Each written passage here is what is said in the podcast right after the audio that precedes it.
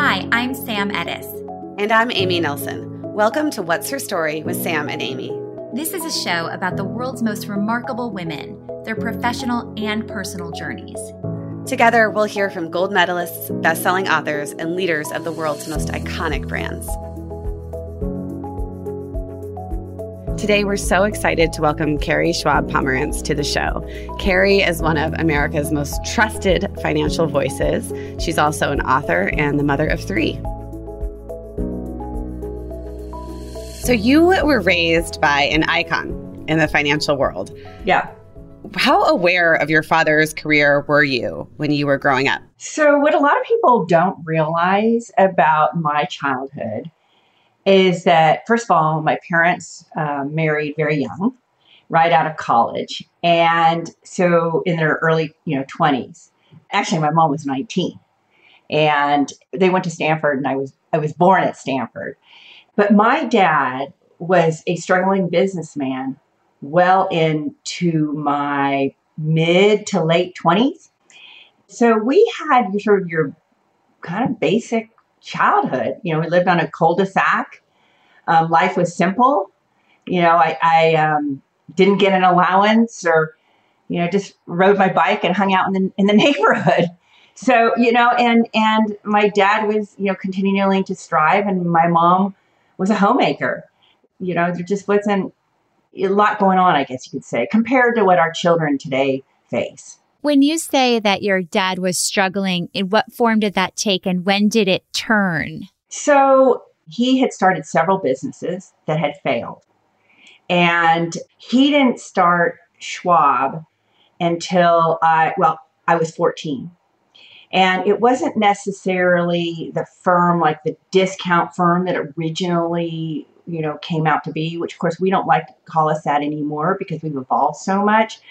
But it was at a time, it was in 1975, so I'm aging myself. Well, he had started the he had started the company in 74, and it was just a regular brokerage firm. And then um, when it was called Mayday, when the SEC deregulated commissions and, and, and allowed firms to either increase their, their commissions or reduce them.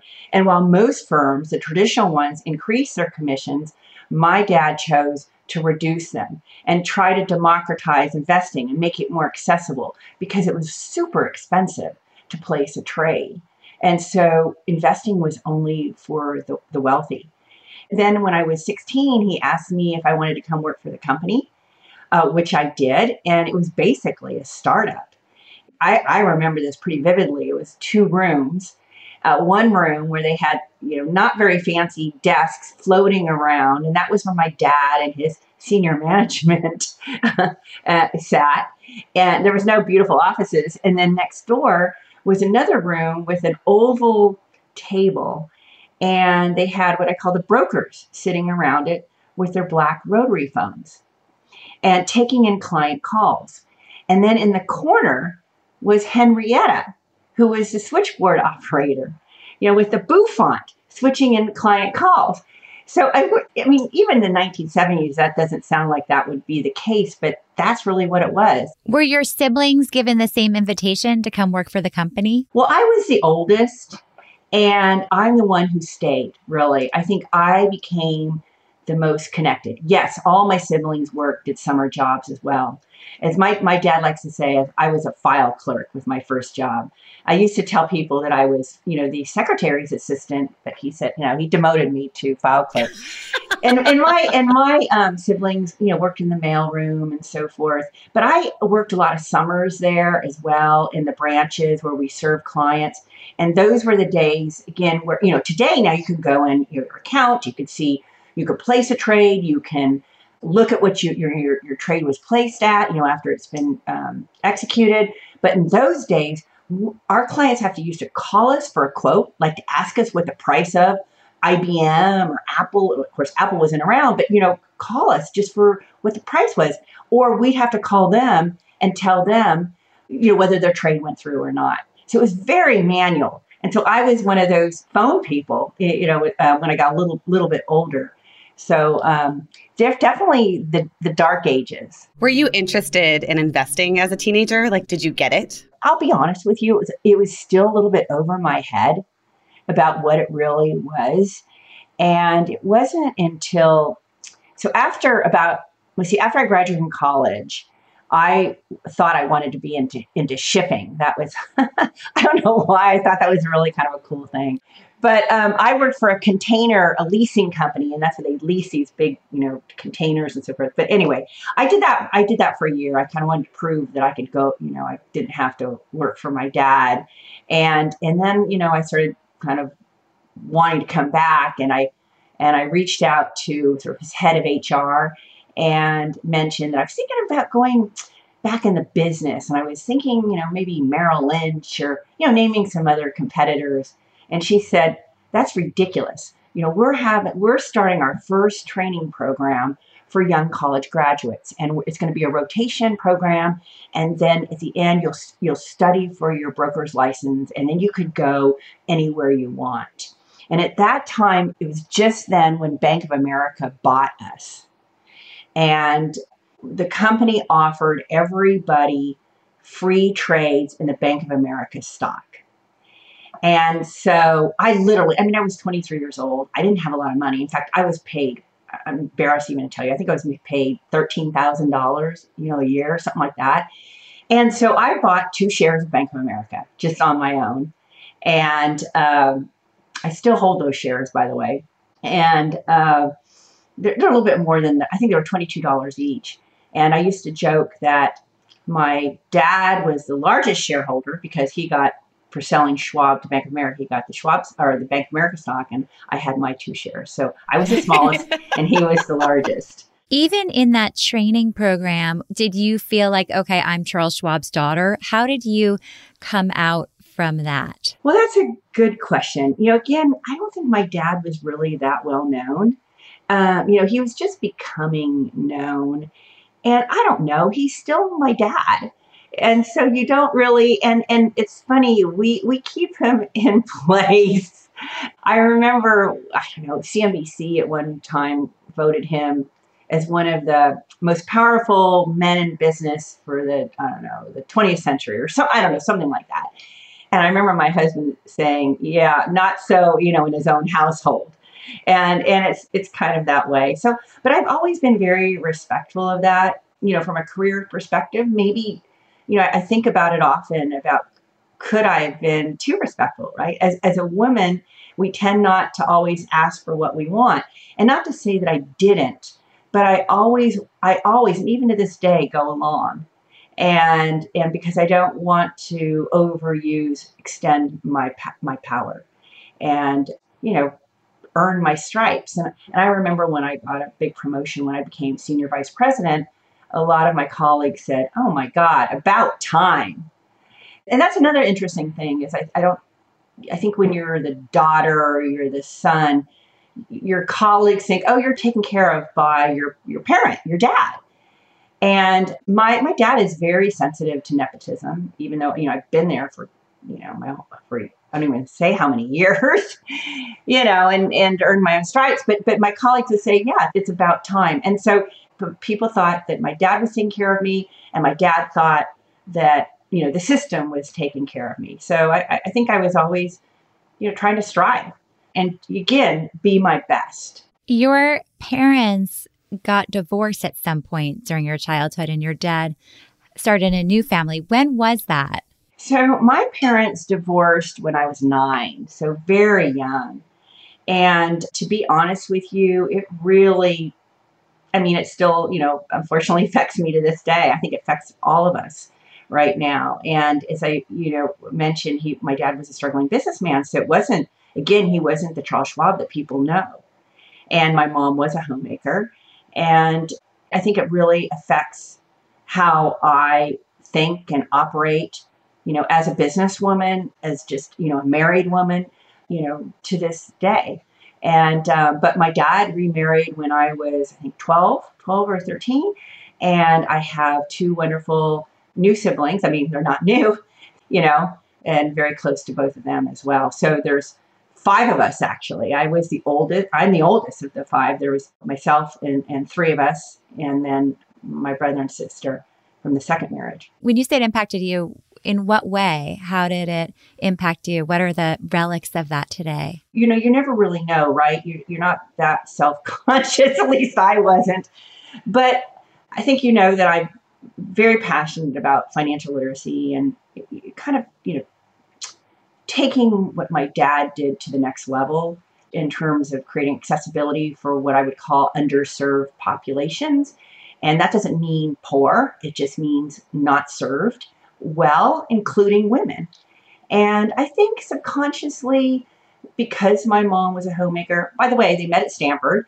She was a Phi Beta Kappa. It's not about being smart or anything, but just, you know, she was a woman of her time and, and they struggled financially. And I think subconsciously, I, A, wanted to always be independent and, and always work. And those two things are still to this day. You know, I remember people saying to me, and I'm sure you guys get this too sometimes, is why do you work? And that was, to me, by the way, that was kind of offensive.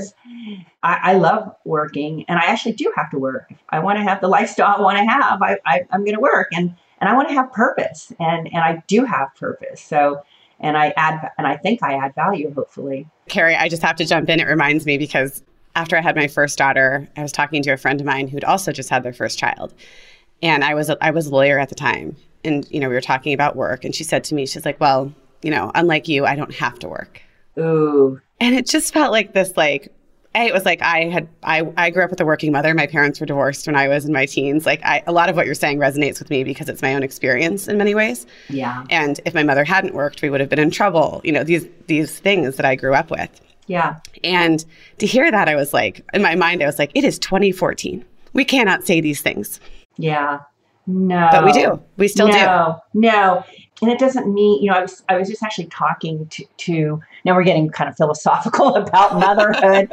but I was talking to I think it was a colleague and I was saying I remember feeling guilty that I worked. And by the way, my husband, you know, I have a wonderful, very, you know, active fa- uh, husband who's been a great father and great partner, and um, which which helps a lot. So I was all, you know, always there for the important moments. But you always wonder, am I going to scar my children because I'm a working mom? And now my kids, they're the oldest is 32, the youngest is 25.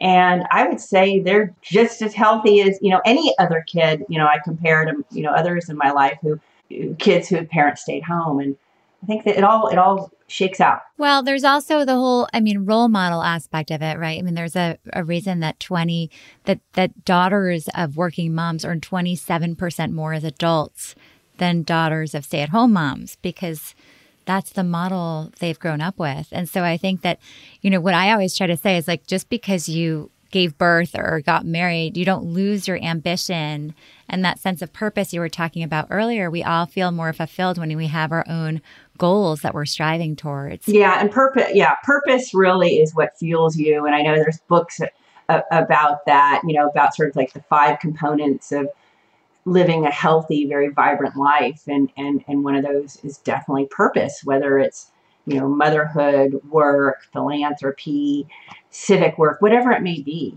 So important that we we have that independence, and that's and that's pretty much. I think Amy, you probably felt the same way. That's kind of, I think, the subconscious learnings of my parents' divorce. And now for a quick break. Do any of your kids now work in the business? They all work in the business. You know, some are here, some are there.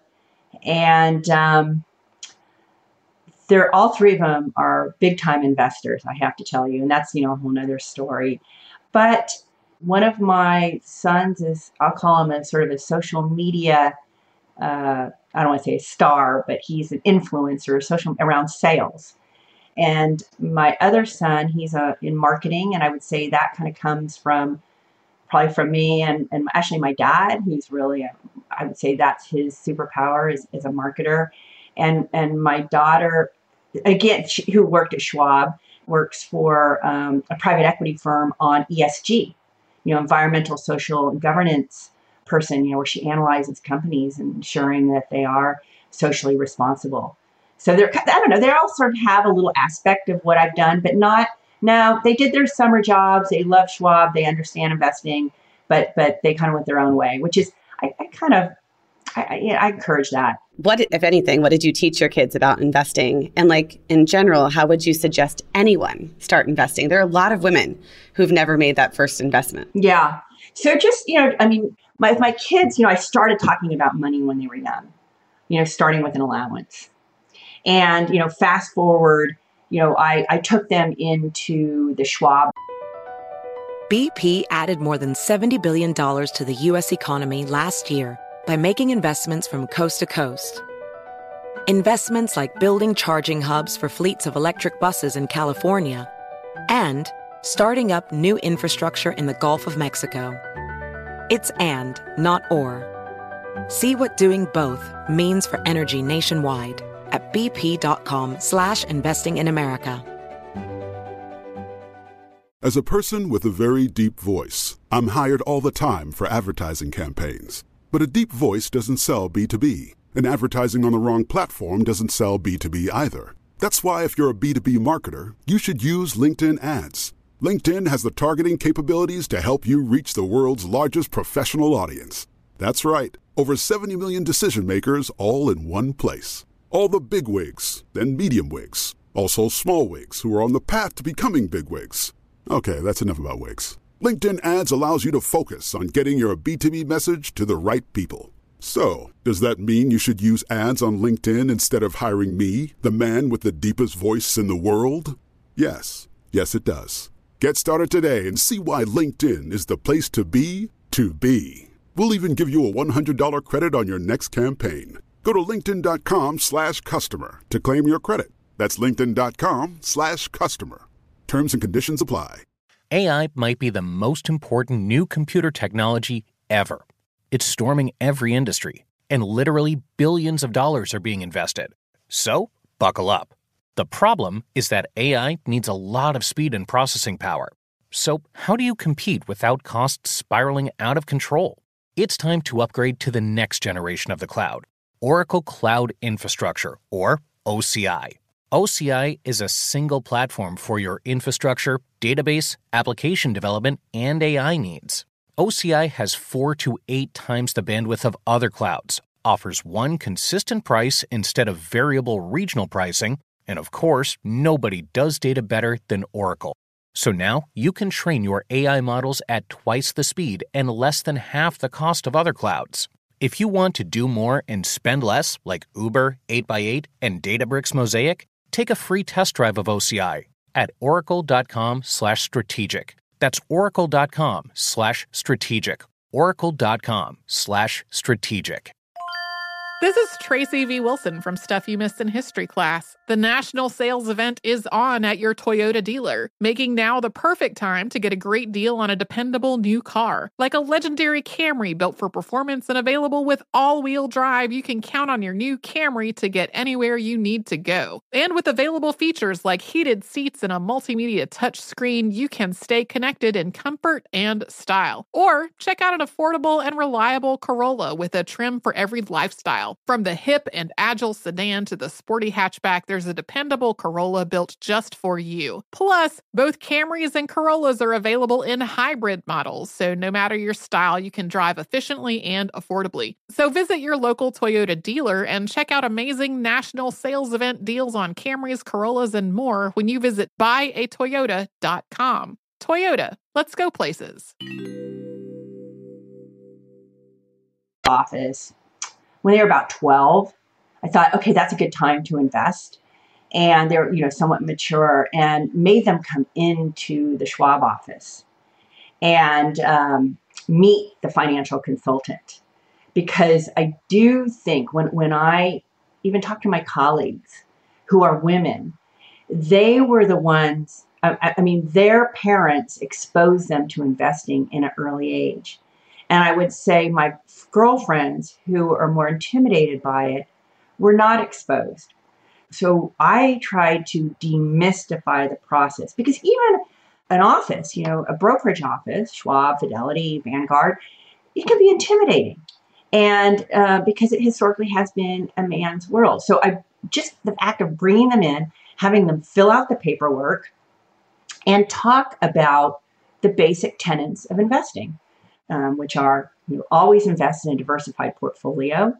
Consider investing for something that you're not going to do or you're not going to need the money at least for five to seven years. So, retirement, child's college education, you know, a house down the road 10 years from now. So, whatever. So, so diversification, uh, long term. And then when you do invest, you set up an asset allocation. In other words, a percentage of stocks, bonds, and cash that reflect your risk tolerance. And somebody who's young is going to have more stocks. Somebody who's older, closer to retirement, is going to have more bonds and cash.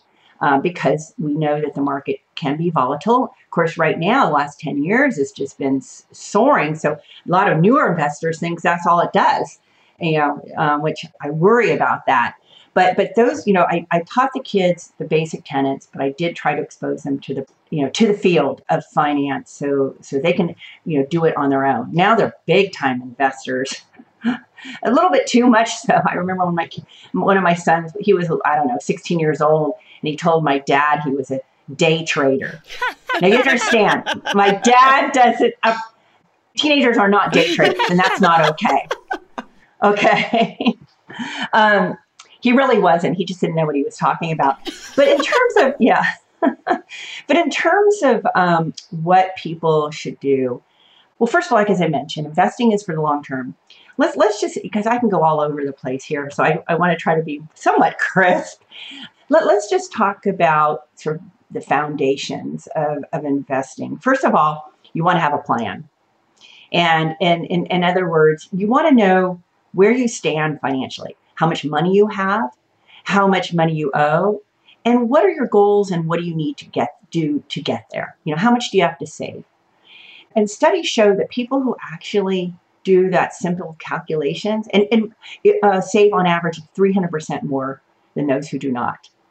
It's because you're aware, right? You, you know what's going on. It, it's as simple as, as that. And of course, if your finances are more complicated, you definitely want to get professional help.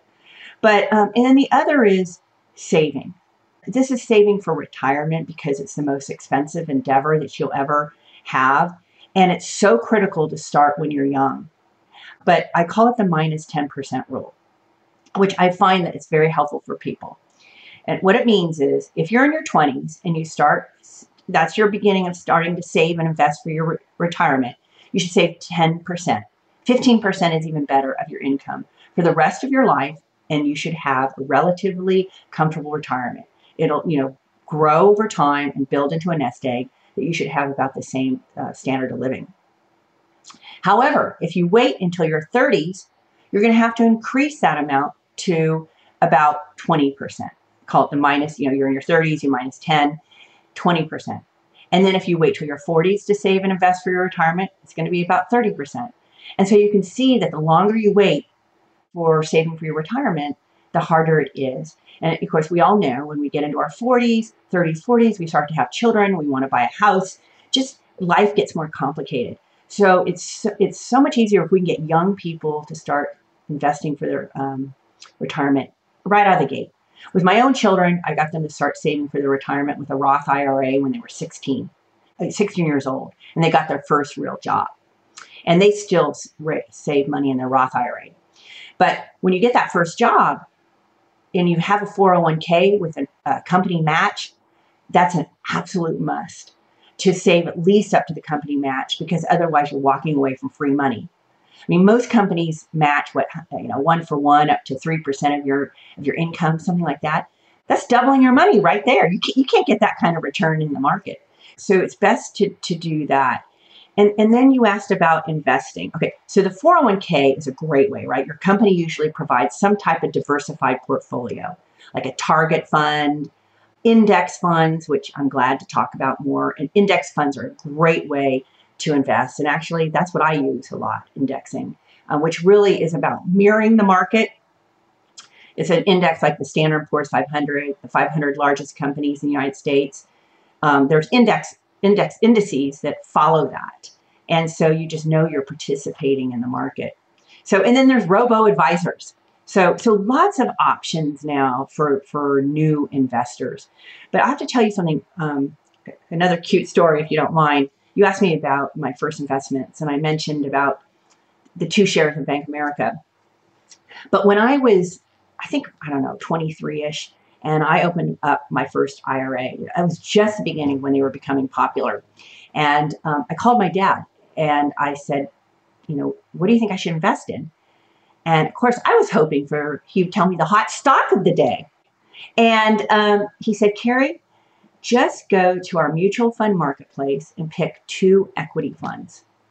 It's not about the hot stock, it's about participating in the market.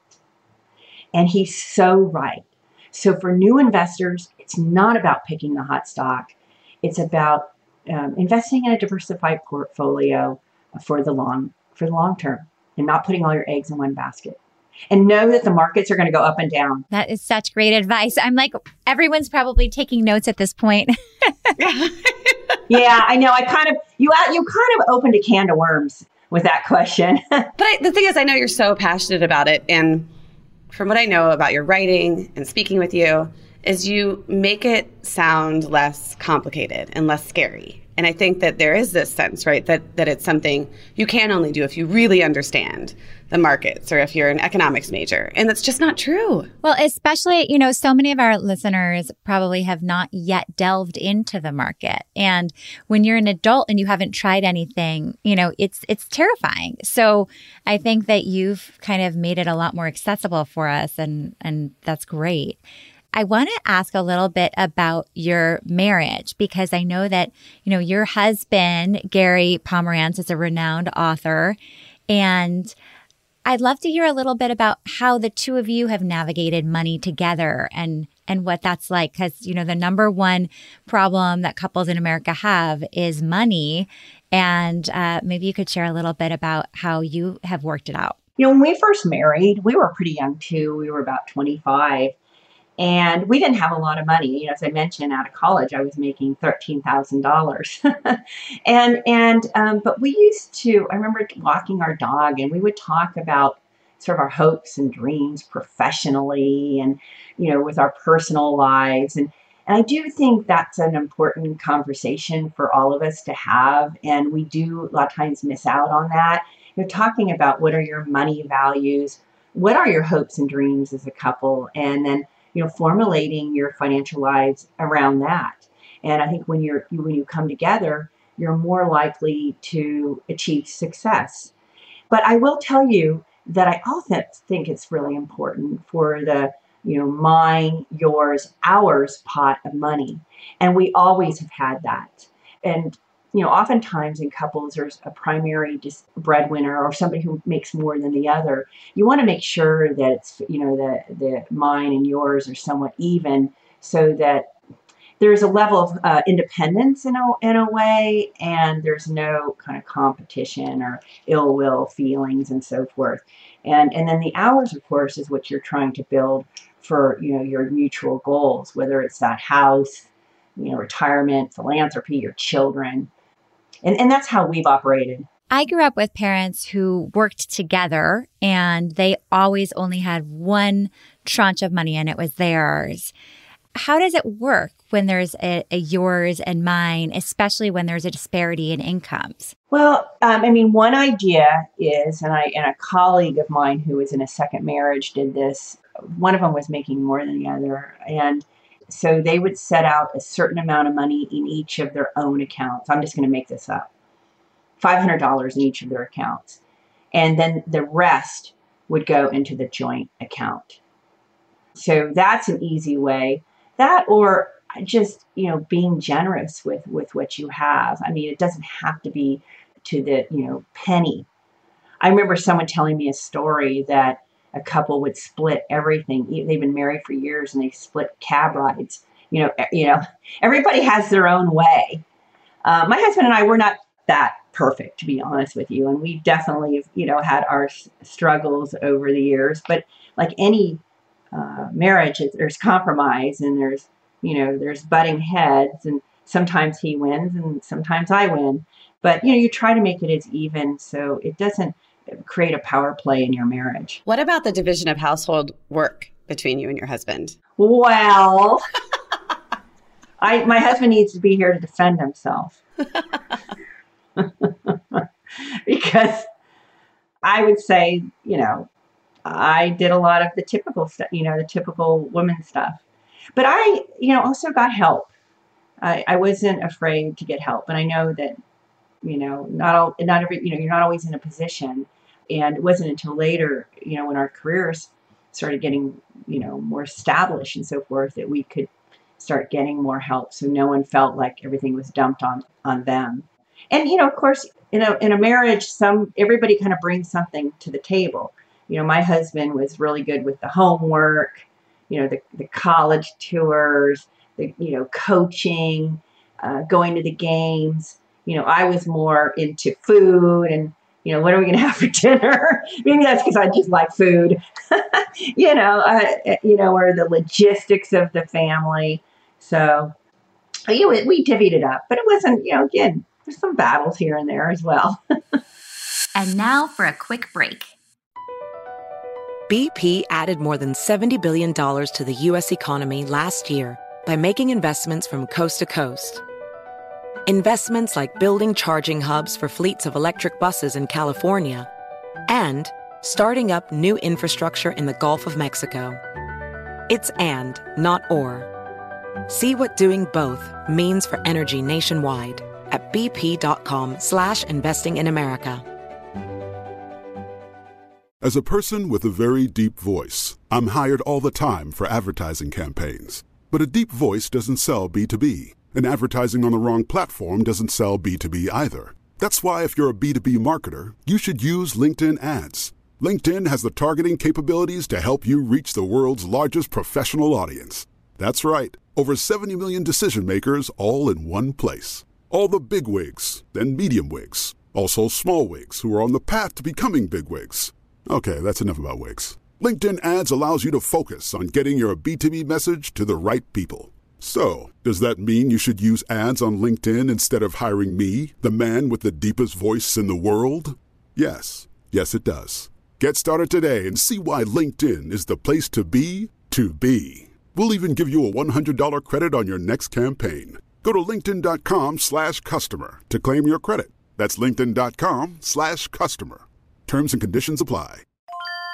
This is Holly Fry from Stuff You Missed in History class. The national sales event is on at your Toyota dealer, making now the perfect time to get a great deal on a dependable new SUV, like an adventure ready RAV4. Available with all wheel drive, your new RAV4 is built for performance on any terrain, from the road to the trails. And with plenty of passenger and cargo space, plus available tech like wireless charging, you and your entire crew can stay connected. Or check out a stylish and comfortable Highlander with three spacious rows of seating for up to eight passengers. And with available features like the panoramic moonroof, you can sit back, enjoy the wide open views with your whole family. Plus, both RAV4s and Highlanders are available in hybrid models, so no matter your style, you can drive efficiently and save on gas. So visit your local Toyota dealer and check out amazing national sales event deals on RAVs, Highlanders, and more when you visit buyatoyota.com. Toyota, let's go places. Does money stress you out? Let Facet flip your financial chaos into clarity. Finding Facet immediately put us at ease. Facet's innovative approach to financial planning ensures your money works as hard as you do, enabling members to experience the joys of having your finances in order. And that makes us Facet for life now, I guess.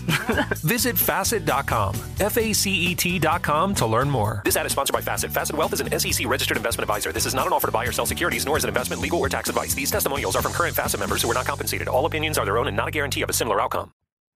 How do you think about all of I mean it seems like in the financial world there are so many changes and kind of more rapidly than ever before especially with what's happening in the crypto world. How do you personally keep up with it and how do you think about it in terms of your business?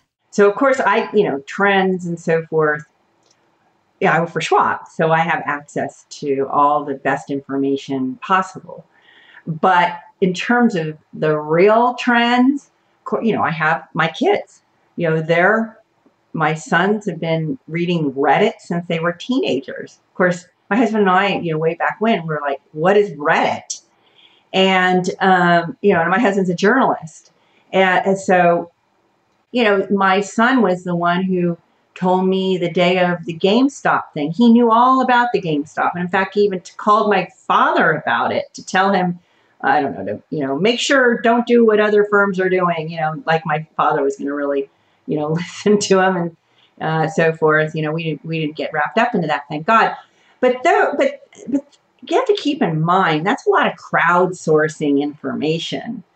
I would be very wary about all that. I mean, I know crypto is doing great, and there's there's going to be a lot of um, applications to blockchain and so forth. But what I so another sort of strategy for investing um, is what I call core and explore.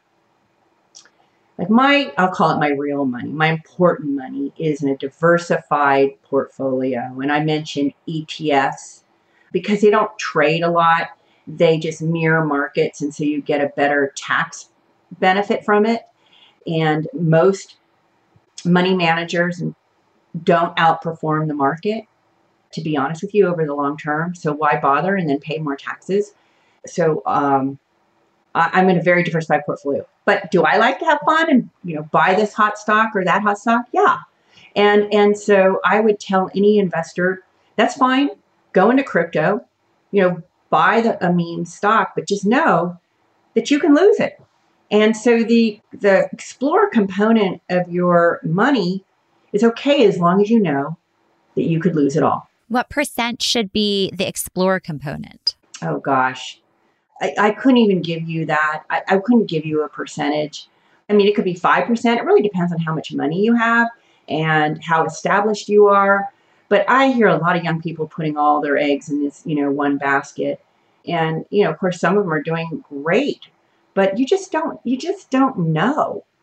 And also, as I mentioned, the most successful investors in this country, pension funds, universities, they use the asset allocation model, uh, the diversified portfolio model.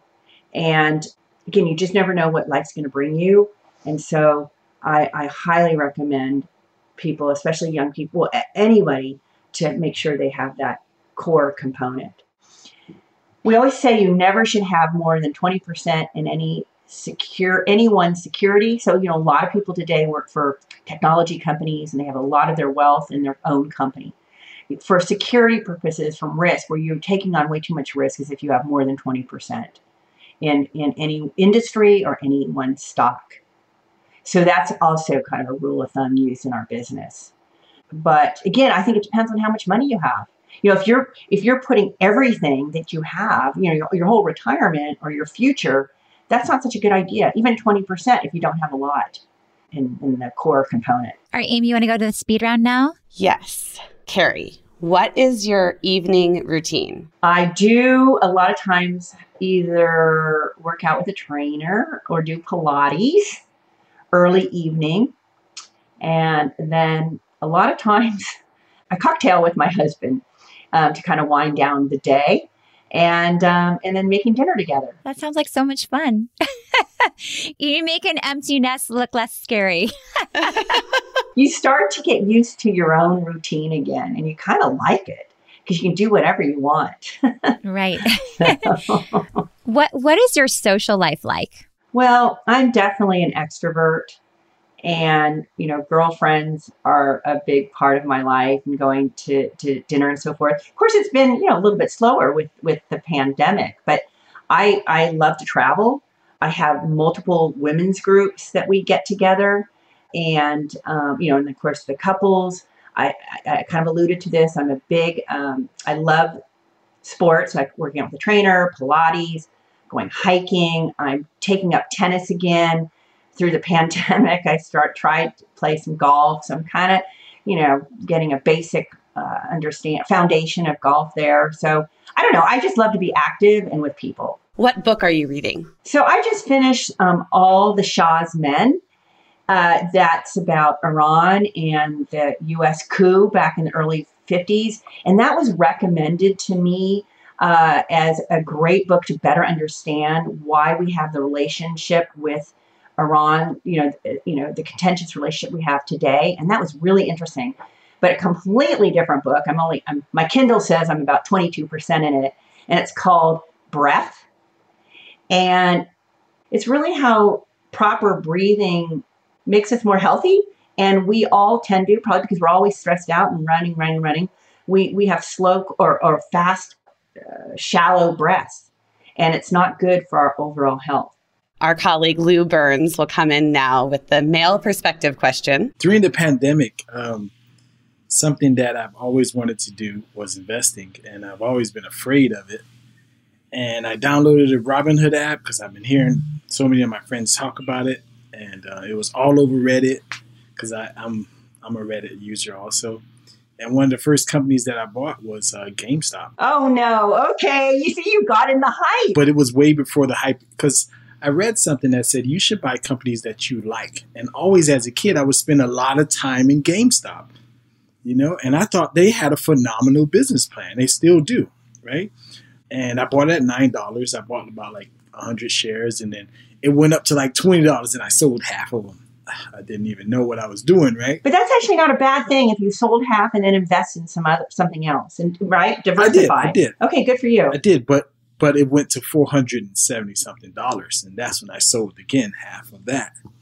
And that's when the, all the hype was happening but that i was very fortunate enough to be a part of that but um but what i noticed is that there's a stigma in black and brown and, and poverty stricken communities about investing being a very scary thing to do.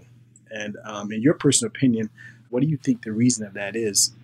And uh, how can we overcome this perception to start benefiting from investing? Where do I start with that, Lou? So, interestingly enough, have you ever heard of Ariel Investments? It is the first um, black owned uh, money management firm. Mellody Hobson and John Rogers founded it. And we have, for years, have co sponsored research comparing black versus white investors in America and their you know the differences in how they think about investing. And um, i mean i think the reason you know you would probably know this better than i do but obviously a lot of structural issues came in the way. There there's a feeling by the way um, there's an equal mistrust between whites and blacks with financial services so it's not a ethnicity thing unfortunately for for my industry but a big percentage of um, black investors say they don't feel they feel respected by our industry which you know shame on us. So there's a lot you know structural and also um, black investors or, or i should say black americans are more likely to invest in real estate. And Mellody will say you know that's a good thing but real estate is illiquid. And real estate should be something that you live in you know, unless you're unless you're an expert, you know, investor in commercial real estate or something. But it's a, it's a home, and and so with Ariel and Schwab, we're really trying to change change that attitude. Now, I will tell you, um, through the survey that we just did in February, very interesting. The number of young investors, 40 and under, new investors, 40 and under, were equal between black and white people. So, you know, you talk about being GameStop, but I don't want you to be in GameStop, you know, or two stocks, three stocks. The market tanks and then you get scared, sell, and never come back. That's what our industry worries about. That's why I hope you're saving in your retirement account in a diversified portfolio and, and the GameStop uh, is your fund money. Um, the other thing I wanted to mention is so equal number of um, black versus whites coming in the market. So, th- so it's starting to even out. And also, even participation in the 401k. So that's also another opportunity for leveling the playing field between blacks versus whites. The other thing I have to point out, and if you could help us get the word out, is that blacks are not saving at the rates that they should be, um, or at this at, at par of, of, white Americans. Not to say that white Americans are saving enough either, but um, blacks are investing a, a lot less um, percentage. So we, you know, there's a lot of work to be done. And I think a lot of the firms are trying to step up, to be honest with you. That's kind of what my work is all about. Uh, you know, I see the lack of financial literacy in this country as a social justice issue. You know, the lack of access, the lack of knowledge, the lack of opportunity. And if we could get more Americans to have the basic understanding of money management, you know, the the budgeting and, and saving and investing and using debt properly and knowing when something's too good to be true, right? Like some of this stuff on, you know, on Reddit that, you know, then, you know, we can have people that will be more financially secure. Amy, I feel like with Carrie, it was so interesting because usually it's all about the story, right? And I think that Carrie has so much knowledge about investing, and it's something that you and I talk about all the time. How do we get more women? How do we get more people of color investing?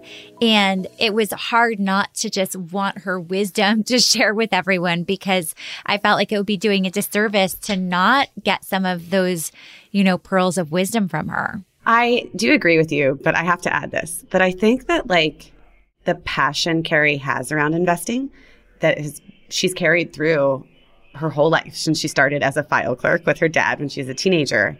Like that is foundational to her story. Yes, but also you know what it's really funny. I I really I don't know if if just the way she framed it, but I went from thinking of her as Charles Schwab's daughter to thinking of her completely differently after this interview because it really does sound like she's been there since the very beginning. I mean, she she started working there when there were two rooms, and so she built the company with him. She really did, and no one ever talks about it that way. And so that's such an important point. It's like when we talk about Amazon, you know, MacKenzie Scott was in the room with Jeff Bezos when he was building it. She's a co-founder. She did everything from day one. And really it sounds like Carrie is the same. You know, the other day I was at breakfast with Bowen and he started saying, Isn't it amazing that Jeff Bezos's ex wife or something like that got half of his money? And I'm like, buddy, that was their money. I said, I know. I was like, that was their money that they shared and they built the company together. And but it was he got it completely but i think it's so important that we have those conversations as the same thing with and maybe it was melinda and bill gates he was saying about i can't remember but i was like melinda gates was like one of the you know they met at work she was like a yep. brilliant engineer I, I think that so often you know, there was a big financial independence component of what she went through with her own parents' divorce. Well, it's really interesting because you just actually went to the heart of why we do this thing, Sam. It's that women's stories are erased and not heard right? And that's exactly why we've been doing this podcast for a year. And there's something I wanted to ask you because we've never done this on the podcast. You know, we are podcasters and we are journalists and we are mothers, we are many things, but we are also founders.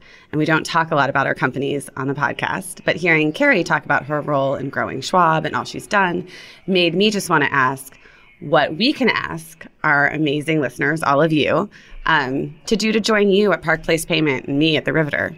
So what what can we do? Well, there's a couple things. One is that at Park Place Payments, you know, we are always looking for amazing people to join us on our sales force and it's a it's a commission only opportunity to become an entrepreneur and earn recurring revenue for the rest of time whether it's as a side hustle or a full-time thing so that's one thing but I would say even more importantly, we're always looking for new merchants, whether it's a doctor's office or a restaurant or a dry cleaner or a yoga studio, whatever your business is. If you accept credit cards, then we would love for you to be a client of Park Place Payments.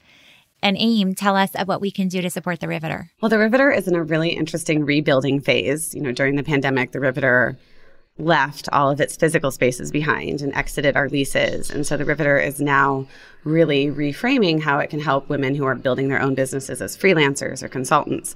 And what I would ask everyone to do right now is just follow us. Sign up for our newsletter at theriveter.co and follow us on our Instagram at theriveterco. And Sam and I also wanted to let you know that we would love to talk directly with all of you. Uh, you can reach us on Twitter at on what's her story. You can reach us on Instagram at What's Her Story Podcast.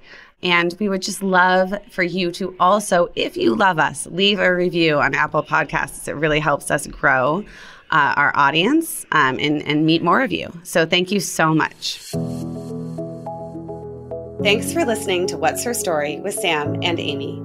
We would so appreciate if you would leave a review wherever you get your podcasts. And of course, connect with us on social media at What's Her Story Podcast. What's Her Story with Sam and Amy is powered by my company, The Riveter, at theriveter.co, and Sam's company, Park Place Payments, at parkplacepayments.com. Thanks to our producer, Stacey Para, our social media manager, Phoebe Cranefuss, and our male perspective, Lou Burns. Today, we're so excited to welcome Carrie Schwab Pomerantz to the show. Pomerantz. Is that how she says it? no, she doesn't. you made it sound, I guess, French or something.